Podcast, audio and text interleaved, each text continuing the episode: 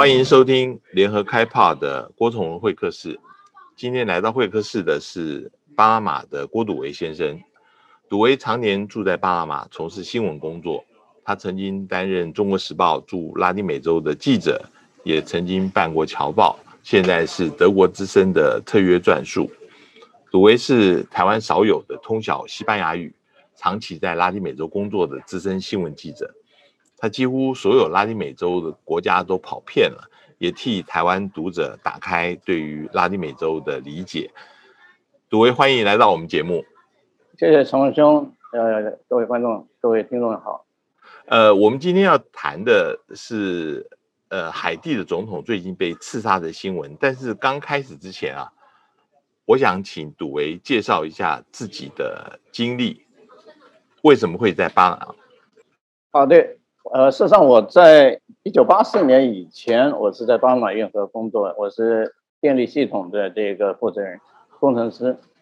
后来在八四年，我就是首先进的这个当时在洛杉矶的这个《国际日报》，随后呢，就就是一脚踏到新闻界里，到然后到呃九二年，因为这个中美洲基本上没有一份正式的这个报纸，是，就当时是用。呃，写刻钢板，现在很多人大家不知道什么叫刻钢板。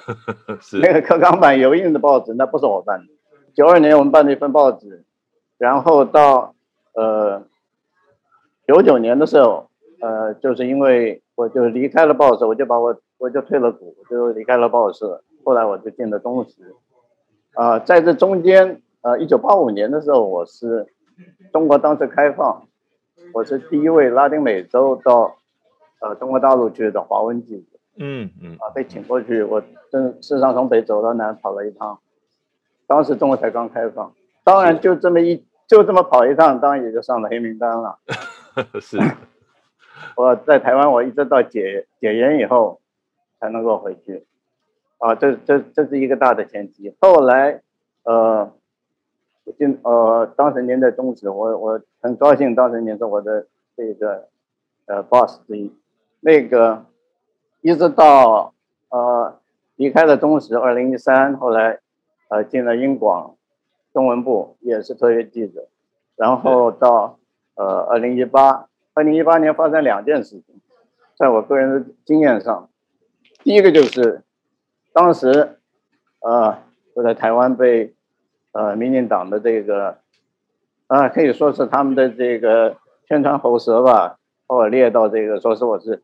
中国记者，嗯。啊，说我是刻意丑化这个台湾的这个呃政府，我我是一个中华民国记者，嗯，我一直到现在我都没有拿当地的护照，嗯嗯，四十多年，是，anyway，就回到现在这个海地，哎呀，我在拉丁美洲，在墨西哥，在尼加拉瓜，在巴拿马当时对角，呃，都驻过点，然后跑过所有的 APEC 会议，所有的台湾的元首出访。呃，甚至于呃比较大的国际场合，我呃都会去采访，这是我一一点点经验。每次如果元首出访的时候，呃，都叫麻烦赌维，赌维就是在整个拉丁美洲，我们基本上那个时候元首一年可能要去一次到两次，那他是最通晓当时的情况。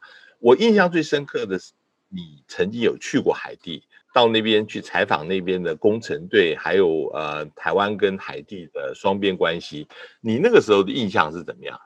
呃，事实上海地我就是说采访去了两趟，后来我自己也去了一趟。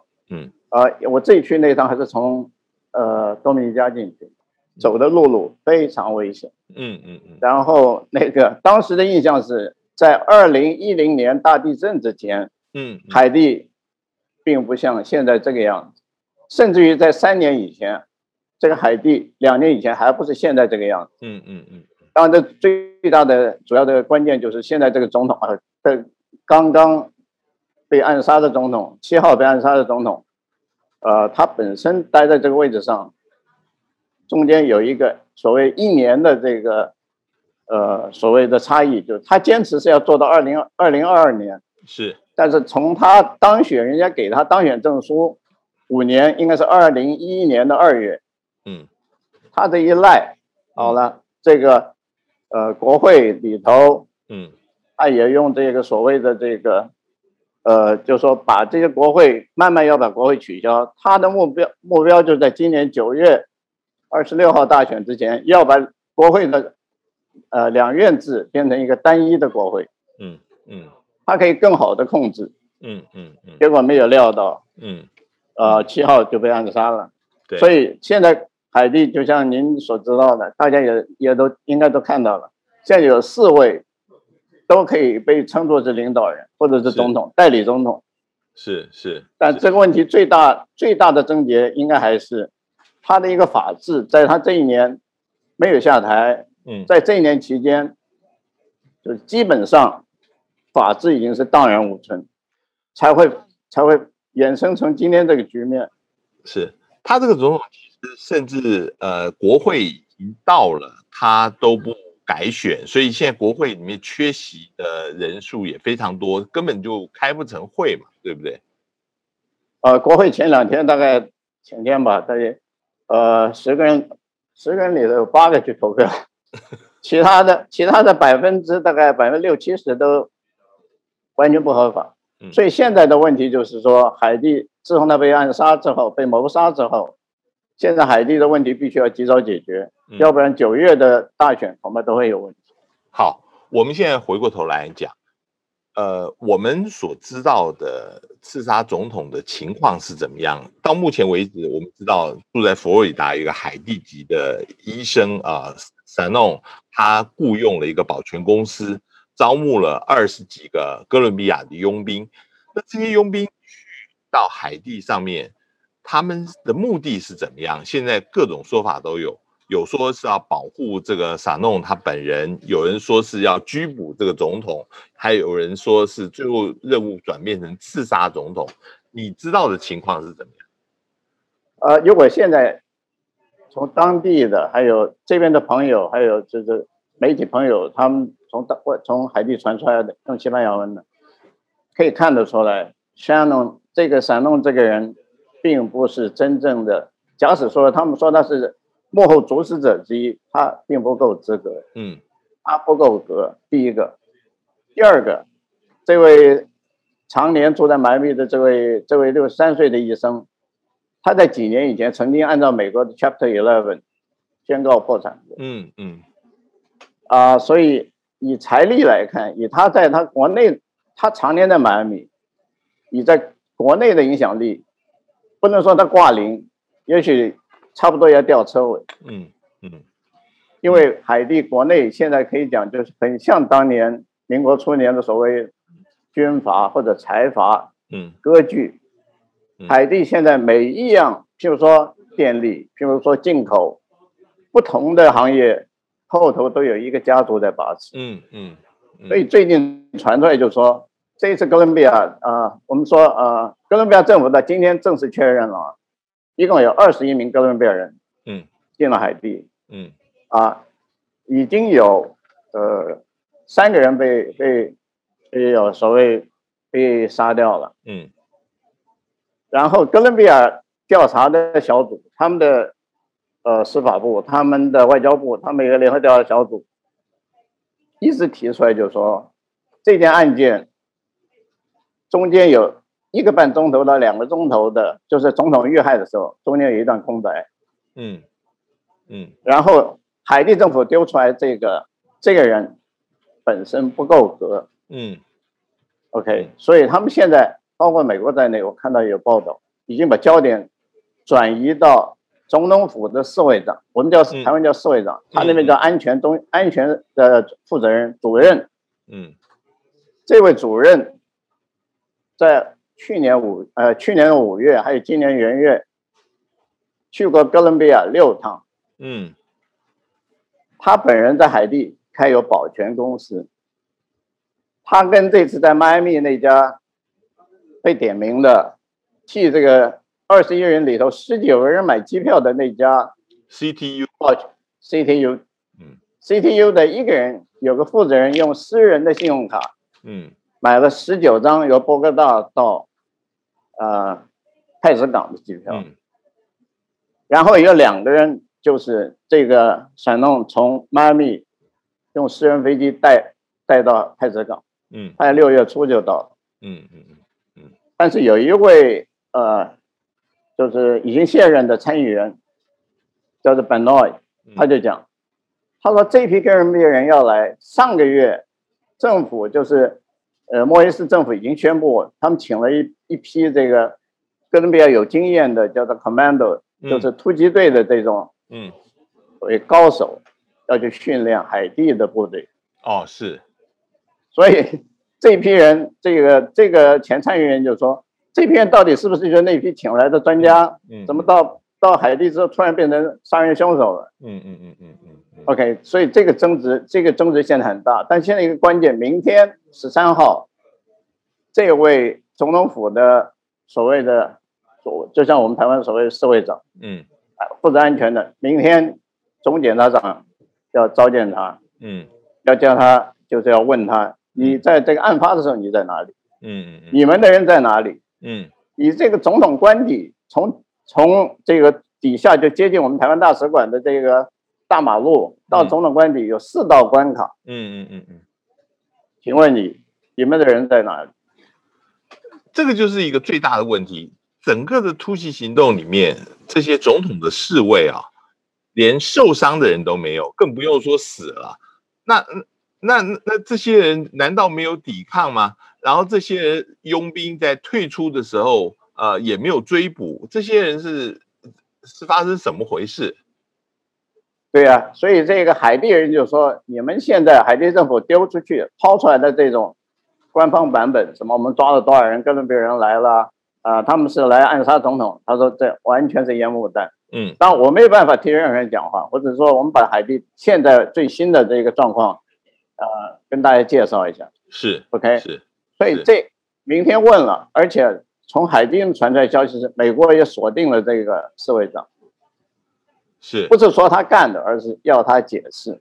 嗯，他的保全公司为什么跟那家公司有业务来往？对，但是我的问题是啊，你现在如果说二十几个哥伦比亚佣兵半夜一两点偷偷摸摸的摸上总统的官邸，那他们的动机又在哪里？他们他们自己的波哥大，尤其波波波哥大的，叫做哥伦比亚波哥大的有一份叫做呃所谓的时报《Tempo》，他们他们就访问了一些家属，那么他们的亲戚、他们的亲人在到要所谓出任务之前，出任务有两个想法，他们的亲人说啊，我要去站岗，我要去保护我要保护的人。嗯嗯嗯，嗯。海地政府就说出任务就是这批人就杀总统。对，他说他们的亲人说他们在透过这个 WhatsApp 或者透过其他的这个软体跟我们讲说要去执行要去干什么时候，不管是写的东西或者是口气都非常平静，就好像我们年轻时候当兵的时候，我嗯。我要去站岗去。嗯嗯嗯嗯嗯，所以他们说发展到现在，所以哥伦比亚政府昨天发表了一个十分强硬一个声明，外交部，哥伦比亚外交部和受害者、遇难者的家属站在一起。嗯嗯哎这明摆着就说你们这些人是在海地受难遇害，嗯嗯我们要提，而且对被现在被抓的十八个人要提供领事保护。嗯嗯嗯嗯嗯领事保护就等于说你们不要再不要再动这十八个人。嗯嗯嗯嗯嗯，所以这件事情，海地以我以前去的来看现在的情况，尤其是台湾大使馆这件事情，这批人当然是以我所听到的或看到的这些报道，这批人在当时上去了以后，被人家录影的时候是两点三十三分，好像是。嗯。大概发现一开枪，或者是里头人开枪，或者是不知道是谁开枪，嗯嗯。这批人往外四处逃窜。嗯嗯嗯，完全不像是一个 commando，像一个突击队的样。子。是是，还会有十一个人，一看，哎，路口那栋房子看样子没什么人，就闯进去，哎，居然是台湾大使馆。是，对，这种乌龙真的是，其实其实，我我想我们暂时可以把台湾，当然有有这种网上有人在说，你看台湾大使馆也许是幕后什么这个，嗯嗯嗯，这种这种幺四五零的这种说法，嗯嗯，基本上稍微有点常识的人就知道这可能性完全不存在。呃，就是因为台湾大使馆距离总统的官邸很近，他在下坡那里，就在那路口没多远。嗯嗯。而且台湾大使馆只有一个一名警卫还是两名警卫，嗯嗯嗯嗯，而且没有人上班，是。而那房而且那房子是地震也会新盖。是，人家一看，哎，这房子也挺亮的，还不错，十一个人就翻墙进去。是是，好，那那你刚刚说，呃，这个迈阿密的医生其实看起来根本不像是有这个财力，或者是呃他的身份可以作为主使者，那后面。是不是还有其他的主使者？那这些主使者跟现在目前的海地政局啊，这些自称是合法继承的这这几个人有没有什么关系？所以我现我现在整理出来一个哈，那个以当地的这个他们的这个就是比较熟的人讲的，呃，提供的一些资料，说这个这个莫伊斯总统这四年来得罪了三大三个的。就是树了三个主要的敌人，嗯，还有一个最大的一个国外的国外的敌人。第一个是，我讲起来您大概觉得很好玩。第一个是有一个家族，他是掌控海地的电力系统，嗯，海地所有电要跟他买。啊，我提醒您一下，摩里斯总统跟大家讲，他任内这四年任内最大的这个攻击就是从台湾拿到了一亿五千多万的。电力系统，嗯，啊，请问一下，你在一个现有的被人家掌控在手里的电力系统之外，你去搞另外一个电力系统，嗯嗯，OK，这当然我们不能提，不能不能批评说台湾的这个援助到底是一个什么借口，一个什么考量，嗯，去同意贷给他这个钱，帮他修电网，嗯，在一个电费都付不出来的国家，你去修电网，OK。啊，我想我们外交部有些人大概可能要去上那个经济零零一的课。嗯嗯嗯嗯嗯。我到海地去这三次，街上一个除了满地垃圾之外，有个最好玩的，我记得我当时可能也跟您提过，我还发过照片。一个电表上面可以接十几条电线，偷电。然后电线上面还可以再接别的电线。嗯。你可以想象出它供电的情况，还有。偷电的情况，嗯，OK，我我到现在为止，我跟有些呃新闻界朋友在那聊，他们都说，你们台湾不是在这个太阳能在其他这方面是顶尖的吗？都是在世界上，我们在拉丁美洲都很清楚，你们在这上头是一流的，嗯嗯，你们为什么不给他们修，给送给他们这个太阳能的系统？就说一个小村庄，嗯，学校里头给他装点太阳能系统，嗯，你们去花了一亿五千万美元帮他修这个电力系统。然后让他去得罪 Number One，第一个最大的对手。嗯嗯嗯嗯，就说你踩到人家的线。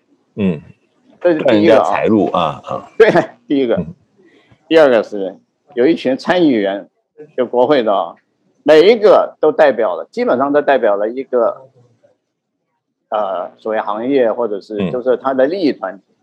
我记得在海地的时候，我去我们到超级市场里头，百分之八十东西从马来密运过来。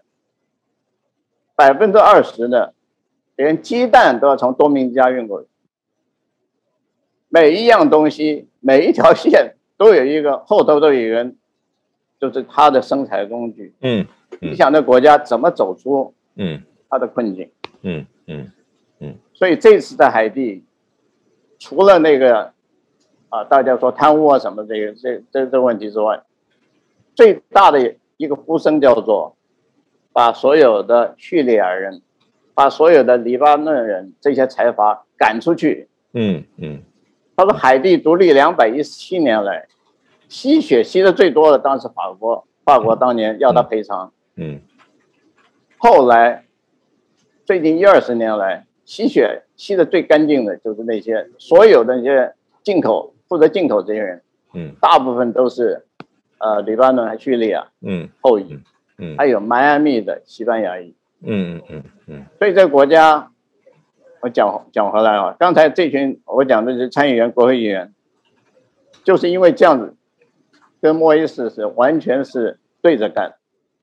莫伊斯要要修宪，要改成单一国会，那就断了这些人的政治前途。嗯，啊，这是他得罪的第二个。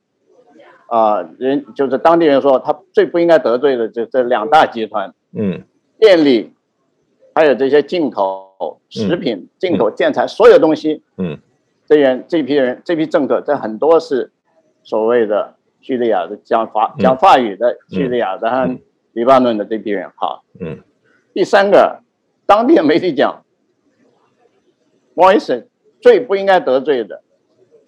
委内瑞拉。嗯嗯，十几年以来，二十年以来，海地的石油、海地的燃油、海地的汽油、天然气，全部是一家查韦斯的 Petro Caribe 加勒比石油公司，就是以半买半送，嗯，半贷款，嗯，低利甚至于不要利息贷款，只要拉拢这批支持他革命的人，在拉丁美洲发起这种革命的人。他说，莫伊斯因为过去四年跟川普跟得太近，嗯嗯，OK，完全断了这个路，而且不但是断了跟委内瑞拉的联系，断了跟玻利维亚，还有加勒比一些国家、南美洲这些亲委内瑞拉、亲查韦斯、现在亲马杜罗这批人的这个关系，生意都不做了。嗯。结果，委内瑞拉这马马杜罗也不是省油的灯，嗯，他就把莫伊斯还有他的呃莫伊斯总统还有他的这个身旁的人从 Petro 从这个加勒比石油公司里头拿了多少钱，贪污了多少钱，多少钱就是账算不出来，他把文件统统丢出来，嗯嗯这是去年丢的。嗯嗯嗯。摩耶斯总统从那时候开始，人家就给他戴就给他戴一顶帽子，全拉丁美洲贪污最严重的种，嗯嗯嗯他就不用玩了，所以他这上头他是做了很大的一个错误的决定，就是说嗯。他在完全没有本钱的情况下，去跟他的金主翻脸，嗯。他的金主断了他的油没关系，把他贪污的所有证据透过媒体丢出来，断了他的总统路。然后当然还有最后一个最有名的了，那个还太子港有名的所谓九大家族犯罪集团，叫做 G 九，G 九家 G 啊 Group。嗯 G 九家族的这个这个负责人是一个前警察，切呃叫做 Jimmy c h e r i s 这个基本上是就是就是一个帮派，是一个黑道？他是九个帮派的头，哦，是。但是最糟的是摩伊士居然跟他勾结，嗯。居然容许他去绑架，这个绑架大的嘛要个几万美元，小的连二十块美金、五十块美金也要，嗯嗯嗯所以就搞搞到最后，摩伊士本身已经撑不下去。了。嗯。摩伊斯被杀了以后，几个钟头以后，在多明加边界，莫伊斯跟这个这个黑帮的头子联系人在那在那被捕。嗯。那时候多明加已经把边界关了，他也出不去。嗯。OK，所以这这个背景很相当复杂，但是可以看出来，摩伊斯本人自己断了自己的路，嗯嗯嗯。野心太大，嗯。但是呃，本身程度还本身财力还本身民众支持度，民众支持度被委内瑞拉把他干掉，被这些财阀把他干掉，嗯嗯所以这一次以现在状况来看哈，这次这个呃闪叫做闪弄说的也许没错，他带了两个保镖，是他私人保镖，从迈阿密六月初回到太子港，他已经很久没回去了。嗯他说当时这些人是保护他的。嗯后来这批人到了，到的人这里头有人说，我们的任务改变了，嗯嗯所以他们一到总统府那呃总统住宅官邸那边私人官邸被攻击的时候，马上有人打电话给这个呃上农，嗯。哎，所以说哎到底怎么回事啊？嗯嗯。反正是我们受到攻击，所以这是当地传出来的版本。嗯。啊，我讲的不算，我只是嗯。综合的这个哈。嗯嗯嗯嗯。但是美国也犯了一个错误，就是美国当就是今年年初大家要摩伊斯下台的时候，美国美国心里大概就想说，哎，多一事不如少一事，你就干你就干到明年吧。是好了，结果现在变成海地的情况就变成这么样，是是完全是本来这个人以目前以听这个人的这个啊，他旁边有人讲说，他们只是想把摩伊斯架到总统府去，很可能就是说让他到总统府发表他要下台。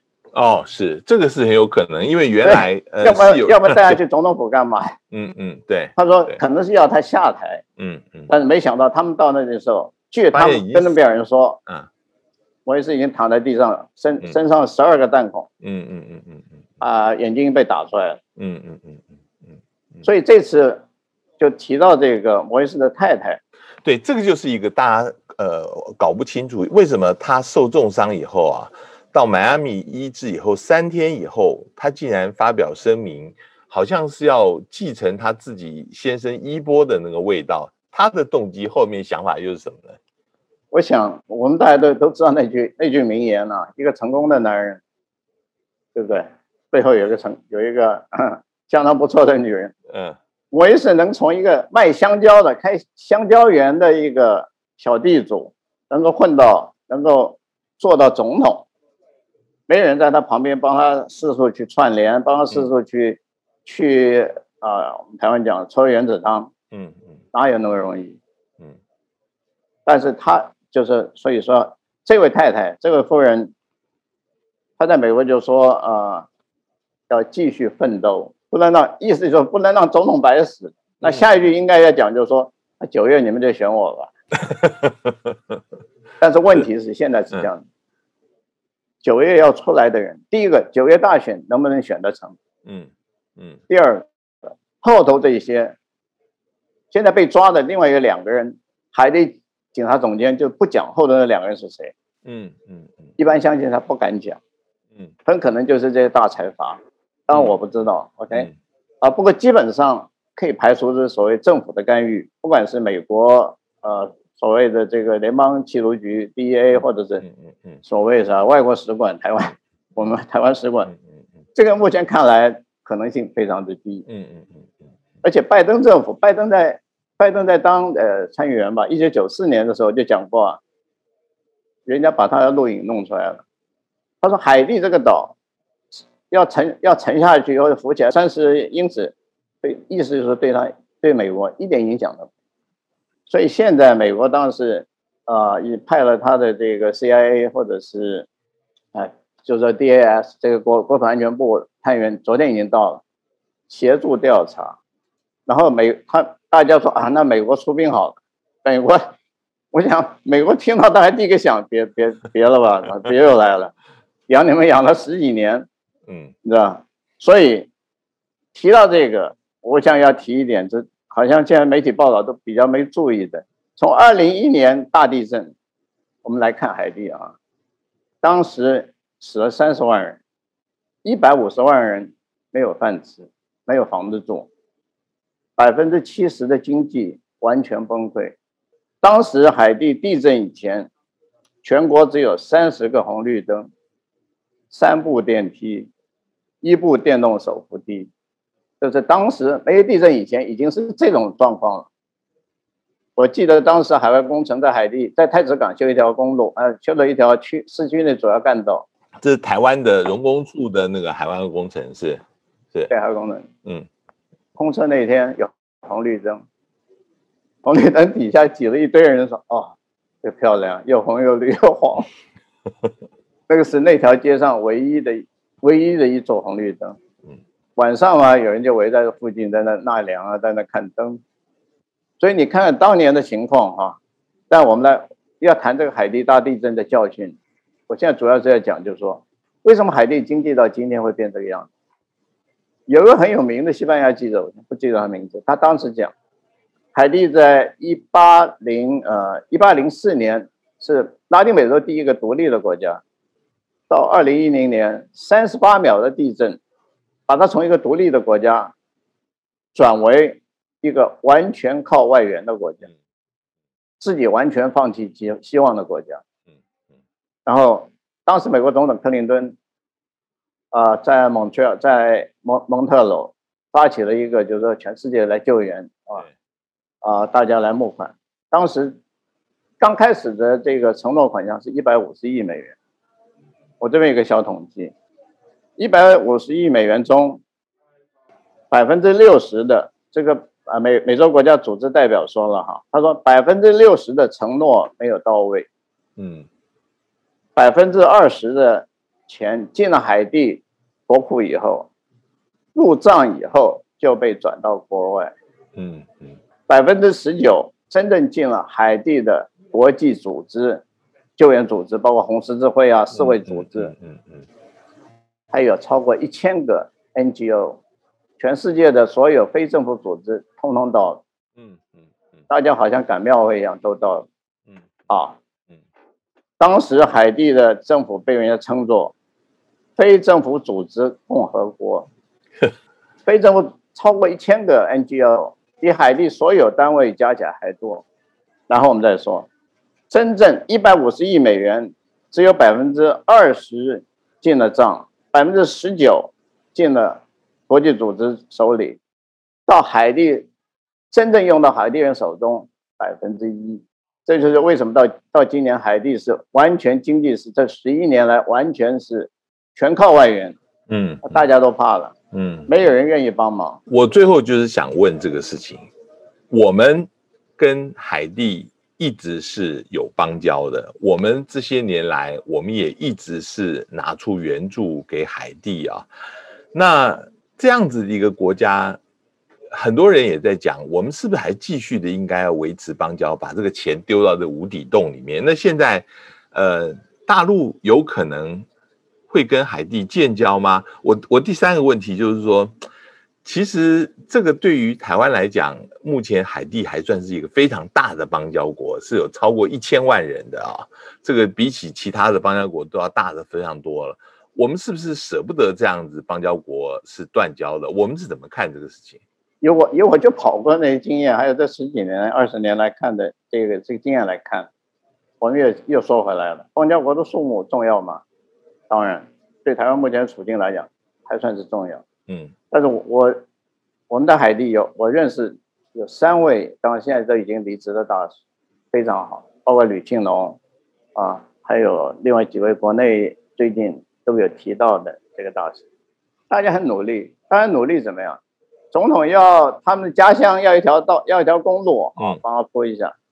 他们那个几个城市学生没饭吃啊，我们给他大米，给他营养午餐。嗯，呃，哪里需要一个什么东西，我们就是尽其所能给他。包括这个台湾现现在政府给他海域的这个电力网的一亿五千万，当然说是贷款。嗯，啊，还不还得了？呢当然以后再说。这个国家以目前来看。像地震以后，中国大陆维和部队马上就跑。中国只要提到海地，大家一想就是非洲。啊，中国现在虽然说是邦交国，它也以我个人看啊，多多你一个少你一个，这种国家啊，还是还是别碰了。嗯嗯。但是假使你说新的总统要自动送上门来，我想他要是啊还是会收的。嗯嗯嗯嗯。你看萨尔多那么穷国家，他照样去大把银子帮他修这个修那个。是，所以，呃，我们的援助，我我的建议，就像我刚才讲电力系统，我们应该，呃，人家开出的单子，人家开出一个条件，我们应该好好思考。比如说，你所有村镇需要电，那那没关系啊，我给我给你每个村镇里头学校啊，呃，办公厅，我给你电那个太阳能啊。嗯。海地的太阳非常的毒。嗯。加勒比海太阳非常非常可爱，但太阳非常的毒。嗯。我们可以帮助他们解决很多问题。然后，所以就说，譬如说电力网，我们给他的援助，海地是就像您说，海这是一个无底洞。但是我你个人，我到过那么海地内地，到它的海滩，十九世纪的时候，海地叫做加勒比海之珠，珍珠，嗯，真是漂亮，嗯嗯嗯。我们台湾其实帮助它的内地的，比如说就是说。还没有开发的这些观光旅游，就好像古巴要走古巴的路，嗯嗯嗯嗯，画出一个旅游特区，外面人进不去，有外国人飞机直接飞到特区的机场就进去，嗯嗯，我想可以振兴他的经济，可以帮他的忙。海地真正需要帮忙，我们也算是他一个可以讲是几十年来算是一个很好的一个长老朋友了，总不能看他这样下去。但是他的政局他自己必须要帮助自己，嗯。要不然他自己站不起来，谁也扶不起。今天非常谢谢，呃，我们跟赌维谈了一下那个关于海地的相关情况，呃，以后呃有相关的问题，呃，还是想请教赌维。今天时间不够，不能谈到古巴跟尼加拉瓜，现在这两个问题也真是在在拉丁美洲是热点的那个话题，我们下次再谈。对对对，好，谢谢谢谢杜维，来也谢。谢不客气，重新谢谢各位，再见。再见。